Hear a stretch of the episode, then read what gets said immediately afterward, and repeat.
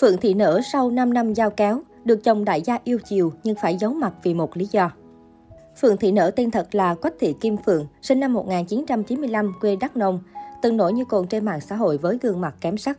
Từ khi học lớp 1, Phượng đã ý thức được mình có vẻ ngoài xấu xí. Các bạn thường gọi Phượng là đồ con vỗ, mặt như khỉ.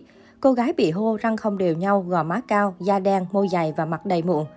Cũng vì hình thức mà từ nhỏ đến khi tuổi 22, Phượng không hề có người bạn nào thân thiết. Cô sống khép kín, nghĩ mình xấu nên chẳng ai chơi. Năm học lớp 8, Phượng mê mẩn một trò chơi điện tử phổ biến trong giới học sinh.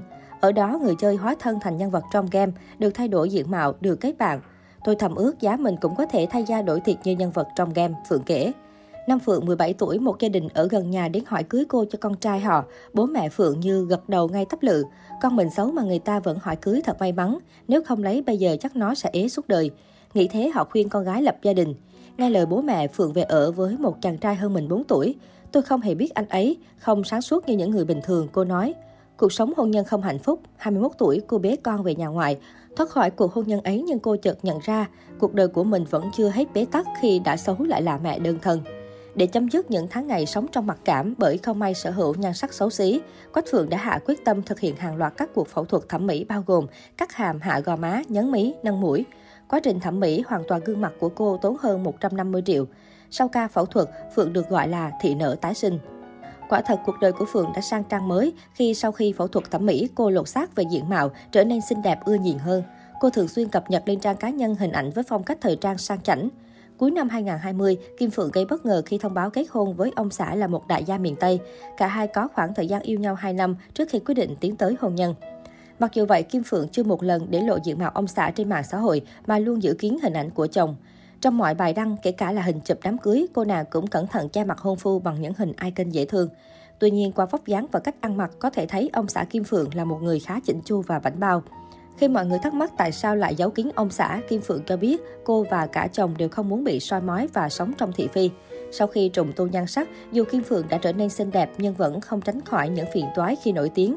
Trên trang cá nhân của cô vẫn có vô số những ý kiến khen chê, những anti-fan sẵn sàng buông lời cay nghiệt.